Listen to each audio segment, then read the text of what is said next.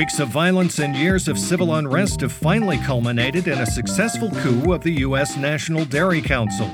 We have the latest on the newly formed Democratic People's Council of Dairy and what it means for the future of your milk. And later, despite their natural Australian habitat, we have the story of one kangaroo who now lives inside a petting zoo in Illinois. Oh, God, this can't be good.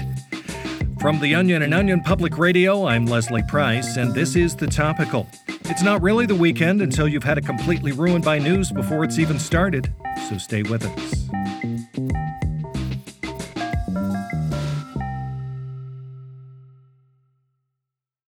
This episode is brought to you by Shopify. Do you have a point of sale system you can trust, or is it a real POS?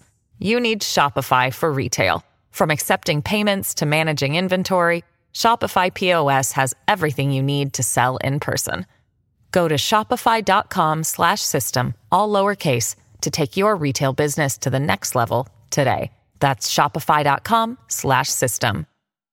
And now we have quite a troubling story coming out of Pittsfield, Illinois. At Sherman Farm, a tiny roadside petting zoo just off the highway, there's apparently a kangaroo we go to OPR's Alan Potts, who has the story. Thanks for joining us, Alan. Of course, Leslie. So, is this true? They have a kangaroo in rural Illinois. Yeah, I know, right? It's not ideal to say the least. Yeah. You got to assume the owner acquired it through some pretty sketchy means. I mean, there's no way that a kangaroo should just be sitting in a dirty pen on some random guy's farm. Definitely not. I spoke to Pittsfield resident Kyle Conrad, who was taking his daughter there, and he too was quite concerned about the marsupial.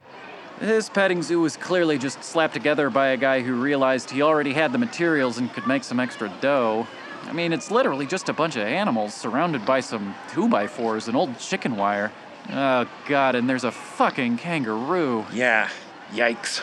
I mean, I'm no zoologist, but I'm pretty sure a kangaroo isn't supposed to be in the same enclosure as pigs and sheep. Yeah, this is bad. Don't you need a special license for an animal like that? Yeah, there's no way this guy actually has the proper paperwork. Wow, that is surely cause for alarm. Are the patrons at least enjoying the kangaroo? No, not really. They're all too concerned about it. Hmm. It hasn't moved since we got here. Shouldn't it at least be hopping or something? It's just lying there. There's no way it's healthy. Wow, yeah, look at it. It's face is covered in flies and it's really drooling a lot. That's not reassuring. Oh, for Christ's sake, he's having the kids feed it rabbit pellets. Kangaroos definitely aren't supposed to eat those things. Yeah, wow, the kids are just throwing pellets at him and he's not responding. They're just kind of bouncing off his face.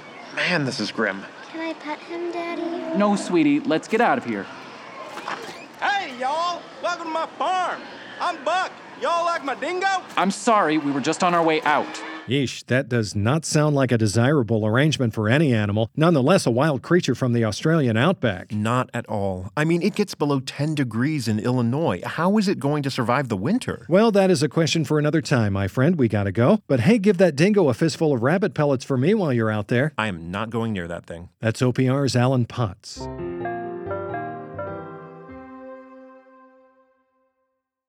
This episode is brought to you by Shopify. Do you have a point of sale system you can trust, or is it a real POS? You need Shopify for retail. From accepting payments to managing inventory, Shopify POS has everything you need to sell in person. Go to shopify.com/system all lowercase to take your retail business to the next level today. That's shopify.com/system. All right, you might not need to know all this, but that's never stopped me before. Let's boogie. Following President Trump and First Lady Melania Trump's bout with COVID 19, the entire Trump family today announced they would be putting a temporary halt on the big bath they had all been taking together every night during quarantine. It's a shame to see a family that cares so much about one another having to make this kind of sacrifice, but these are the times we live in. I know little Eric will be especially heartbroken. And bubble bath cancellations aren't the only fallout from Trump's COVID diagnosis. Former National Security Advisor John Bolton was reportedly seething with jealousy yesterday afternoon upon learning that Trump gets to become a living biological weapon. Those close to Bolton said that he believes if he were the one lucky enough to be infected with a deadly disease, he could have eradicated life as we know it in the Middle East years ago. And finally, some long overdue news out of the art world today as the Poetry Foundation announced their plan to formally honor the first guy to ever randomly stop talking in the middle of sentences. He certainly influenced a lot of modern poets, and I'd say it's about time they acknowledge his achievements, even if he didn't know it. To not honor him would certainly cause many bereavements. Nah, fuck it, close enough. Well, that's it for the topical today. I'm Leslie Price. Join us tomorrow when OPR finally puts an end to the age old debate and holds a taste test to determine which fast food restaurant has the best tasting toilets. I already know which one I'm voting for, but I might be biased. All that and more next week on The Topical.